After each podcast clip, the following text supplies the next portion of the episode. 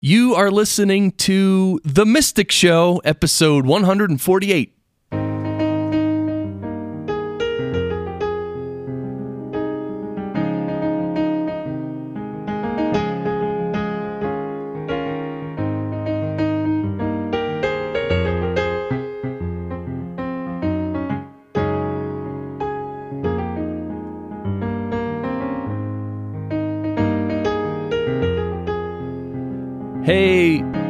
Welcome everybody to The Mystic Show.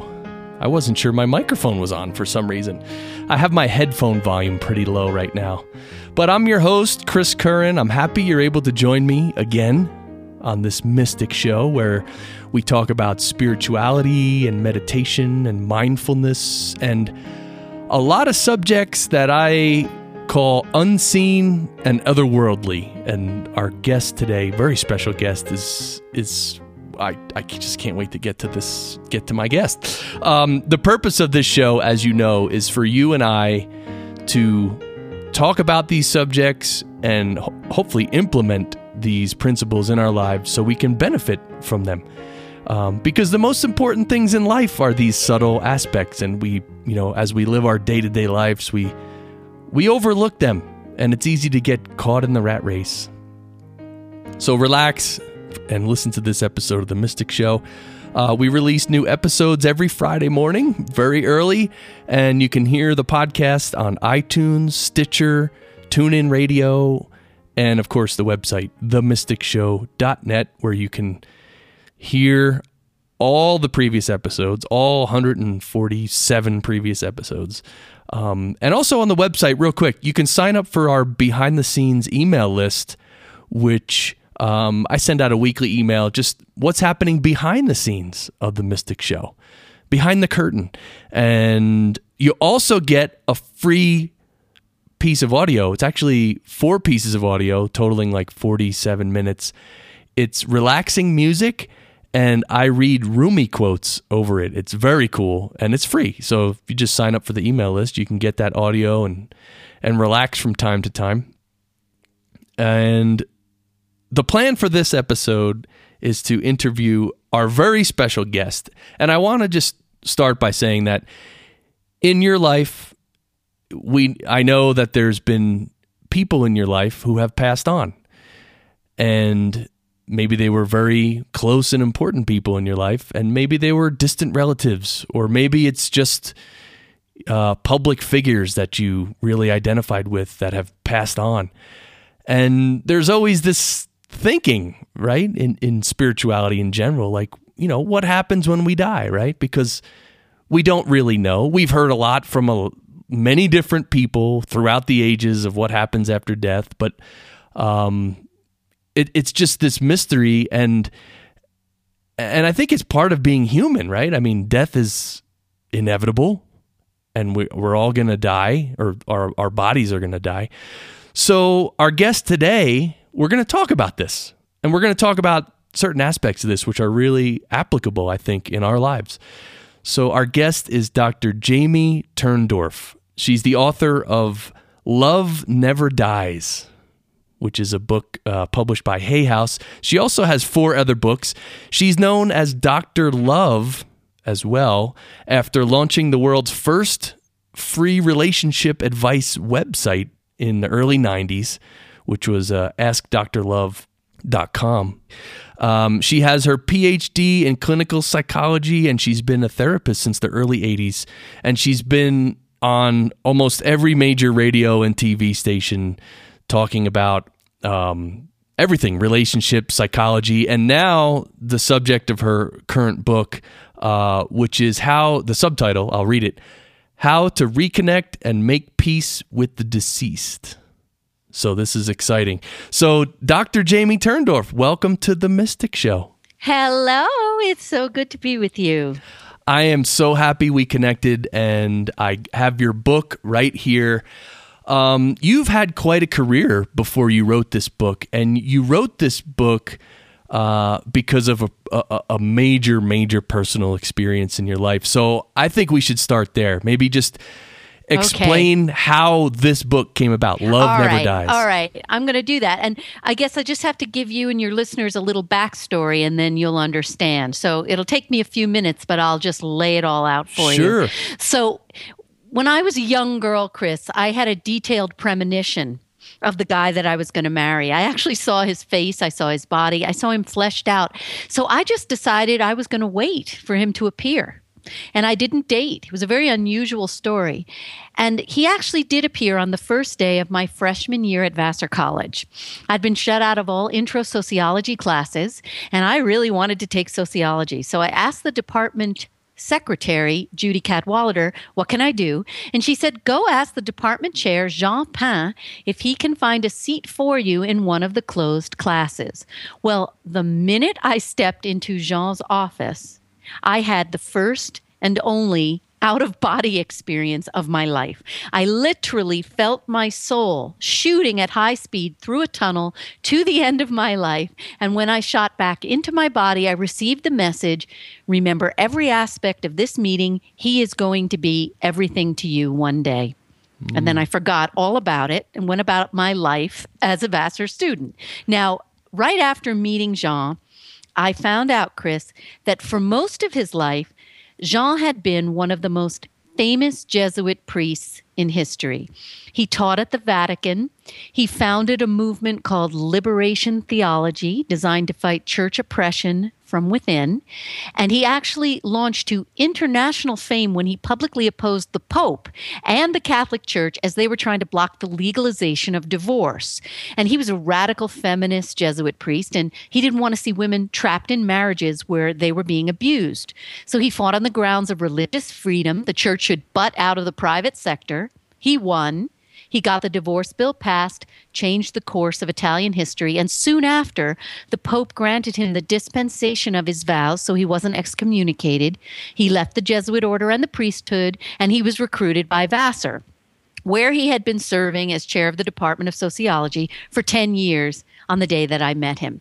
Now, I have to also say, Chris, because this is very important in our story, my background was completely different from Jean's. I was raised by two devoutly atheist parents. The only religion my parents practiced was religiously hating each other's guts. Oh, jeez. okay. They taught me not to believe in God or the afterlife. And so my background, as you can see, was very different from Jean's. Right. Now, in the senior year at Vassar, I needed help with the statistical portion of my thesis. And I had heard that, among other things, Jean had been a very famous statistician, having founded the Vatican's first and only social research center. So even though he wasn't my advisor, I asked him if he would help me with the statistics, and he cheerfully gave me his time. And within a couple of weeks, we just knew, Chris, we were crazy for each other. We were twins separated at birth. We were just soulmates. Hmm. So from that moment on, we were inseparable. We wrote books together. We restored houses together. We just rejoiced in every moment we had together. Now, in the last year of Jean's bodily existence, we both started having a premonition he was going to die of an accident. We just didn't know when or where it was going to happen. On the day we left for our final vacation in Italy, lightning struck our rose arbor and just destroyed it. And then the next thing I knew, I saw 40 huge black crows in the yard, and I thought, this is not good. But we went anyway. Hmm. And one day, while we were sitting on the beach, Jean's hand was up over his head as if to block the rays of the sun. The next thing I know, Chris, a bee swoops down and stings his left hand at the exact location of Christ's stigmata, and I watch my beloved suffocate to death in front of my eyes. Now, I can't even describe to you the trauma of having him ripped from me in this way. I'm hysterical, and I go back to the hotel room and I collapse on the bed, and I'm lying there shaking and try, crying and trembling. And the next thing I know, I feel that man's hand stroke the entire length of my spine. Now I sit bolt upright. I look over my shoulder. I don't see anything, but I know he was there. And he has been with me ever since. And his astonishing manifestations to this day have proven to me we don't die.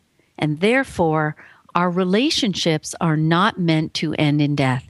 And so I have created my groundbreaking new transdimensional grief therapy method that completely diverges from the Western approach to grief, which is grieve, let go, and move on, and do it in six months. And if you're not done, we're going to give you psychiatric labels and drugs. Huh. Obviously, this whole approach just leaves the bereaved at a greater loss. Instead, my method shows you how to say hello, not goodbye, to your loved ones in spirit and how to do it without the assistance of a medium, a channeler, or a psychic. And then there's just one more thing.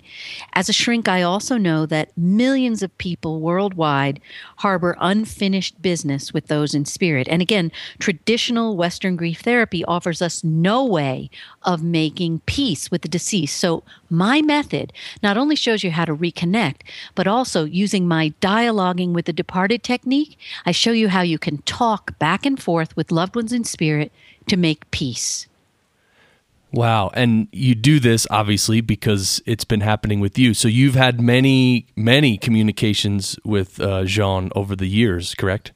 Oh my goodness, up until this moment, up till this morning. And if you want, I can even tell you, I can take you with me on the Love Never Dies journey. The book is is broken down into three parts. Part one is my ongoing journey with Jean from the night he stroked my my back. Would you like me to share a few of those stories? Yeah, and then then uh, I have some what might be considered maybe deeper questions I definitely want to to get into about the other side and and all that stuff. So yeah, but share okay. some examples for sure. All right. Well, then what we can do, you know, I try to give people a sense of the experience. Part 2 of Love Never Dies talks about how it's even possible and helping people overcome all the false beliefs and the misconceptions that block us from reconnecting. And then in part three of Love Never Dies, I show you how to make your own connection, how to dialogue so here's the thing when I came back from Italy, you know, and I'm alone in our bed for the first time in nearly 30 years, I hear Jean quoting something to me. It's a passage, but I don't know what it is. So hold that in abeyance. I'll come back to that in a minute. Okay. The next morning, I come down to the kitchen and I hear Jean saying to me, Jamie, open the kitchen door. I want to show you something. So I open the door to the garden, and sitting on the stoop is a little chipmunk. And I can immediately see this chipmunk is in a trance. His eyes are almost closed. He's not moving. He doesn't freak out or run from me. And as I stare at this chipmunk, who's literally right in front of me, he begins to mimic my husband's bodily departure. He puts his little hands on his little face and he starts ripping and ripping at his face and he's choking and he's gasping. And of course, tears are pouring down my face as I'm watching him recreate my husband's bodily departure. And after 20 minutes of this torment, I see this little chipmunk visibly cough up a wonk of mucus and he's in peace. And I knew in this moment my husband was speaking to me through this little animal I have since termed animals, both domestic and wild, open vessels, because our loved ones are able to speak to us through these open vessels. Hmm. Now, the next thing that happened, I had to fax Jean's death certificate to Verizon. I had sent many multi page faxes throughout the day. The fax machine worked fine. But when it came time to faxing his death certificate, the cover letter went through without a hitch. But the death certificate hung up. The fax froze and wouldn't do it. I tried with the obit. Again, cover letter faxes without a hitch, but the obit won't go. I tried 20 times. I finally just give up. I vaguely get the sense Jean is trying to tell me something. The next day, I go to my lawyer's office and I don't say why. I just hand the documents to the secretary and I ask her, Would you fax them for me? And I'm waiting and waiting. After about 20 minutes, all the secretaries come out of the back and they're weeping. And they say to me, Jamie, we tried 20 times. Each time the cover letter faxes without a hitch, but the death certificate and the obit will not fax. They said, he's trying to tell you he's not gone. mm. Okay, so now I go home. And again, later that day, I have to fax his death certificate somewhere else. And again, Jean hangs it up. So this time I say to him, Listen, Jean, I think you're doing this because I keep forgetting that you're still here. If I try to remember, will you let this fax go through in its entirety? I cancel the fax. I feel, Chris, a tidal wave of love pouring over me. And I knew this was Jean's way of saying to me, You heard me right. I heard you. So I reissue the fax. It goes through in its entirety. So at this point, I'm starting to realize something pretty wild is happening. Strangers are walking up to me. They don't know me, didn't know Jean, don't know I'm widowed, and they just say to me, Your husband says, tell our story. And then they walk on. Hmm.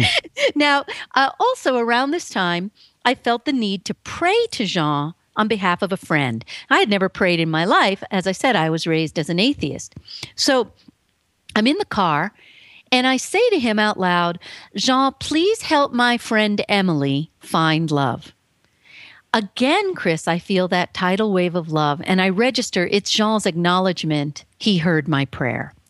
That night, I, oh, and I look at the clock on my dashboard after I feel the tidal wave of love, and I see that it is 545. I see it. That night, I get a phone call from Emily. She says to me, Jamie, I want to tell you something that happened to me today. I said, What happened? She said, At 545, I fell into a trance. She said, Your husband appeared to me. Now, she's never even seen a photo of him. She describes him to a T.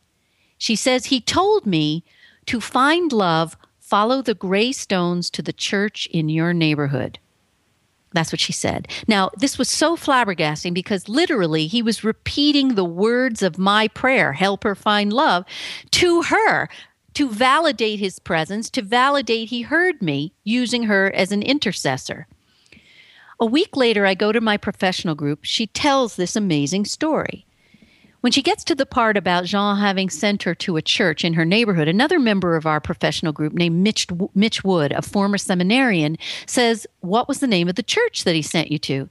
She says, Oh, the Claremont Church. Mitch says, Oh my gosh. The Claremont Church is New York City's only liberation theology seminary. Remember, I said Jean was a founder of the liberation theology movement? Mm. So he literally put his stamp on that manifestation in more ways than one. Now, I just want to give you one more story. And this one is an, a really good example of how our loved ones dialogue with us, not only through open vessels, which could be humans who are open or animals, but how they also dialogue with us through what I call earthly props in the form of electronic devices, phones, this kind of thing. So one day, I am crying and that was my hobby, especially in the early days. I was mm. on the floor of my closet and I'm crying. Wow. And I am thinking, oh, Jean, I need to talk to my friend Anne. No, I can't bother her. It's the mil- middle of her workday. Don't bother her. And after 20 minutes of this weeping, I hear my phone ringing in the distance. So I pull myself up off the closet floor. I run to the phone. It's Anne. Mm-hmm. She says, Jamie, did you just call me? I said, No. I said, No, Anne, but I was thinking I need to talk to you. She says, Jamie, my phone rang and your name and number appeared on the caller ID. Mm. So we were so blown away that Jean actually used the electronic earthly prop to let her know I needed to speak to her because I was thinking I needed to. A year later, I have a very bad chest cough. I cannot breathe and I'm scared and I'm thinking, I'm going to die. I'm going to suffocate just the way Jean did. And I say to him in this moment, Jean, I'm begging you, please prove to me you're here with me now. Do that caller ID phone trick. Do it with my housekeeper, Donna. Please do it right now. Two seconds later, Chris, my phone rings. It's Donna. She says, Jamie, did you call? I said, Donna, I asked Jean to do the caller ID phone trick. She said, Jamie, my phone rang and your name and number appeared on the caller wow. ID. So we were so freaked out. So around this time, I now go to a writers group headed up by Gabe Davis. Gabe, a devout Jewish atheist. He's been listening to my stories whenever we meet, and he's been listening to my caller ID phone trick stories. So he says in this meeting, you know, I would like to see that caller ID phone trick repeated. And I would like to see whether your phone call log shows a record of having been manipulated to dial out, even though you didn't use the phone. So I forget all about his challenge. A month later, after the writers group, I'm driving behind Gabe and his wife to meet them for dinner. All of a sudden, Chris, out of nowhere, again, I feel that tidal wave of love. I look at the clock on the dash, it's 4:58. I get to the restaurant. Gabe stampedes me. He says, "Jamie, you won't believe what happened." I said, "Gabe, what happened?" He says, "At 4:58, my cell phone rang. I looked at the caller ID. Your name and number was on the display. I picked up the phone and a man's voice said, Is Jamie there? Is Jamie there? He said the voice had an accent and it prolonged the syllable of the word there. And I said, well, Jean was French and he did prolong that syllable. He said it wasn't a real call. The voice just faded away. It never clicked off. He says, go get your phone. See if it dialed me. I dig into the bottom of my purse, Chris. I hadn't used the phone all day. Sure enough, 458, my phone had dialed Gabe. So, what is the point of all these over the top manifestations? Jean told me right after he left his body, Jamie, let our love shine like a torch that lights the path for others. So the point here is these manifestations are not just for me, they're for you, they're for everybody listening to let you know that your loved ones are here with you too. They're just waiting for you to open up the door of your heart and let them back in. Yeah, that's actually what I was going to comment on before the the phone call examples. Um, was that you seem to be in a certain state, like you kind of had to put yourself in a, almost like a state of surrender, where you're you're just allowing divinity or whatever to do its thing, and then it'll happen. Uh, and I know you talk about in your book that you know anger blocks the communication and everything.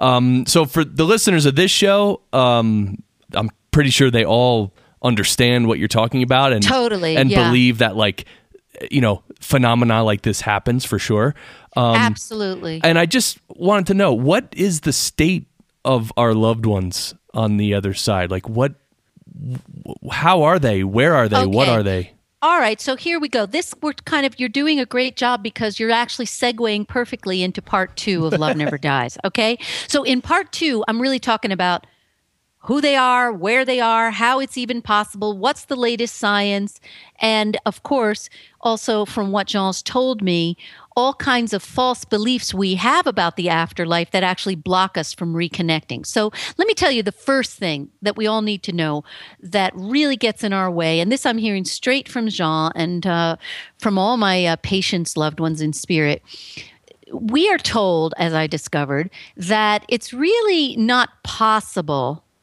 or even advisable to stay in connection with our loved ones in spirit.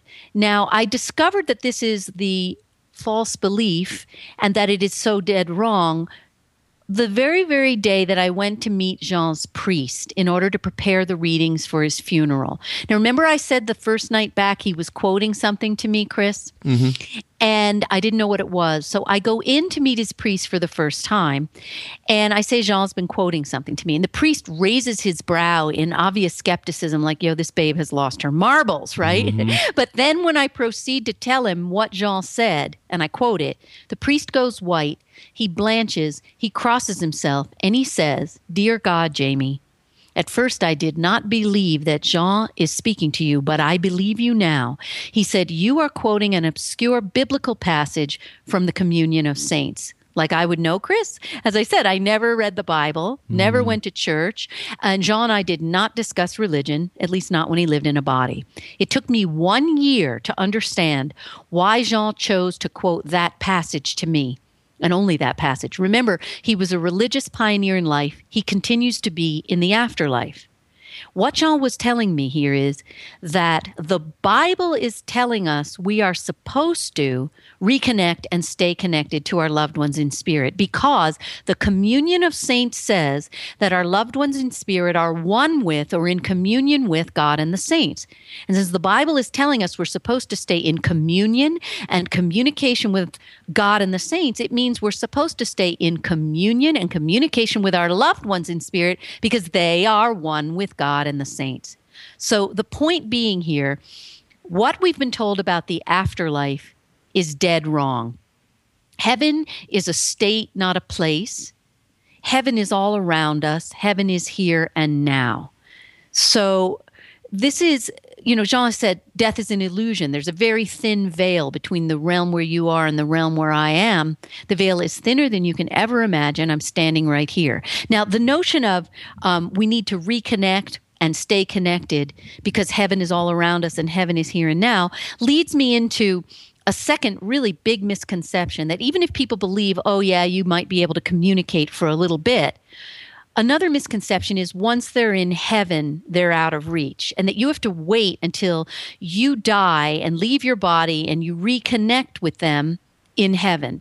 Now, Jean made this clear because heaven is a state, not a place, and it's all around us what we've been told about the afterlife is dead wrong. It's not, oh, the cell towers from Earth are too weak to reach heaven. you know, they can't hear mm. us. We can't hear. It's all of this is untrue. So, and I talk in part two of Love Never Dies about the actual science behind this. You know, the quantum physicists are are actually discovering that the dark matter, you know, the 95% of our universe that's dark matter is really where our loved ones in spirit exist. And the dark matter is, as Jean said, it's all around us. They're in the dark matter. That's what we believe now. So, this is another really important point that we're hearing from Spirit, from Jean, from everybody, and that is uh, we're right here, and there's no reason for you to live in a wasteland separated from those you love, waiting until you supposedly die to be reconnected with them. Reconnect now. Right, right, right. You know, some of some of the masters have said that once we die, once we once our soul drops the body, um, it also because the mind is like a knot between the body and the soul right that there also on the that there is no mind there's just a soul when we move on to the other side. Absolutely. So so then how do how do they actually communicate with us if they have no mind if it's just okay, a pure soul because if you're reading and i talk about this now love never dies just came out in paperback a couple of weeks ago and i have a whole section on the latest science mm. where they talk about non-local consciousness the survival of consciousness consciousness is not tied to the mind it's very baffling, but it is not tied to the mind. You can be brain dead and still your consciousness and your soul lives on. So, I mean, it's really a very, very heady conversation, but essentially it's just we shed the turtle shell and everything else about us continues. Are not, are, it's sort of like some people think of it as um, like a, a cable box. Signals are being sent to it always being sent. We can send, signals are sent, but it's not tied to the mind. We ted, shed the turtle shell, we shed the mind, but consciousness and soul lives on. It's non local, it's not tied to the body, it's not tied to the brain. Right. Are all of the souls who have passed on, are all of them willing to communicate with the living? Okay, so here's the thing.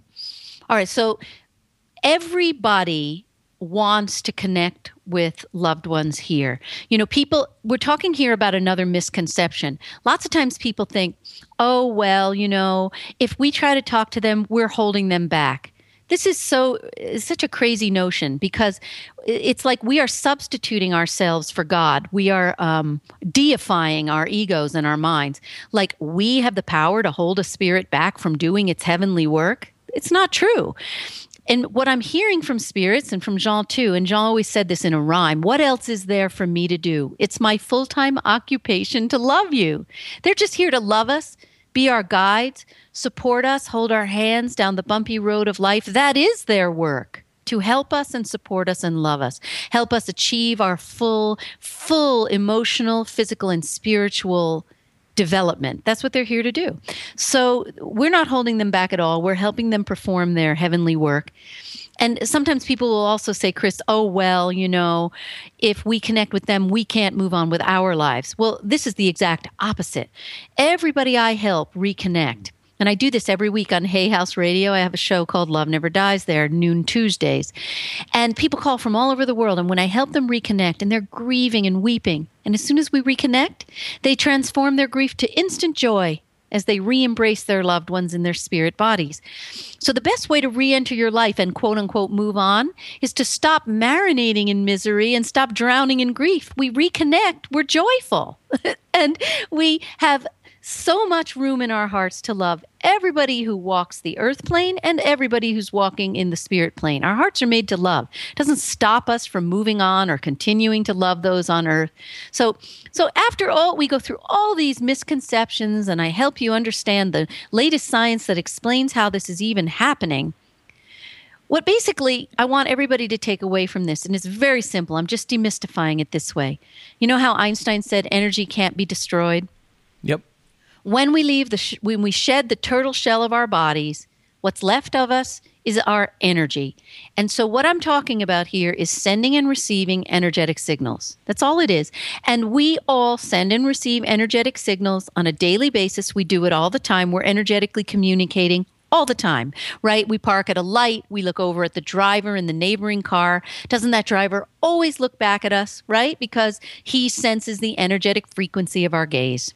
Right. Energy. Twins know when the other twin is in trouble. They live on opposite ends of the world, but they know energetically. Close spouses know what the other is thinking. Energetic communication. So basically, what I show you how to do now in part three of Love Never Dies is how to tune to what I call the spirit channel in your brain so that you are able to tap into your innate God given ability to send and receive energetic signals to spirit. And it's like any other muscle with practice, it gets better. So, in the first chapter of part three of Love Never Dies, creating a state of receptivity, I give you all kinds of really fun exercises that help you tune up all your channels, all your five senses. I show you uh, how to use the breath because Jean showed me spirit is borne on the breath. I give you uh, some exercises for creating pockets of peace because Jean showed me early on the noise of the day drowned him out, and that the more quiet we are, the more we're able to hear spirit, and the easier it is for them also to come through to us and for us to come through to them. And then I have five exercises for heightening all your senses because basically, the more open your senses are, the easier it's going to be for spirit to send signs to all your senses. And they're doing it all the time. The more open you are, the more you're going to see the signs. Now, Speaking of signs, that's the next chapter in part three of Love Never Dies, recognizing the signs. Because most people will say to me, Oh, I'm not getting any signs.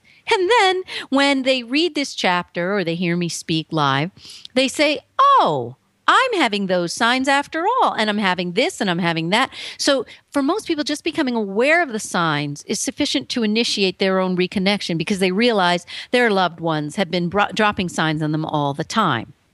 And so, this is my message to everybody listening. When you reconnect with your loved ones in spirit and you allow them to enter every corner of you, fill your heart to an overflowing well of love, heal every corner of you, mind, body, and soul, which is what they're here to do, and fill your heart to an overflowing well of love. Now, that well of love is what you are free to offer to the world. And that is Love Never Dies. Very nice. This has Yeah. been this has been tremendous. I really appreciate uh, you coming on our, on the Mystic Show, Dr. Jamie Turndorf. Um, your experience is is inspiring and um, it's just wonderful. I, I have so many more questions, but we you know we can't talk for nine hours uh, today. Oh, well, not today, but I'll come back. I'm ha- I love you. You're just you're just so sweet. I love your energy. I'll come back anytime. And I want to also give a gift to your listeners if I may. Okay. Well, who doesn't want a gift, right? Santa mm. just came a little early.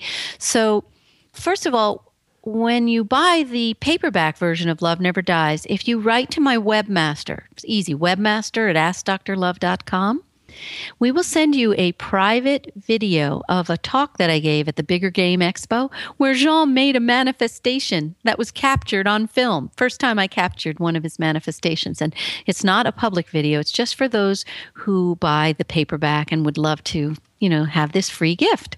Very cool. All right. Well, thanks again, Dr. Jamie Turndorf, author of Love Never Dies, uh, published by Hay House. The paperback is out now. Thanks for coming on the Mystic Show. Oh, loved being with you. Have a great day. Yeah. So I hope uh, all you out there listening appreciated that. I mean, such amazing experiences and important changes of heart happened, right? You can hear it. You can just hear it.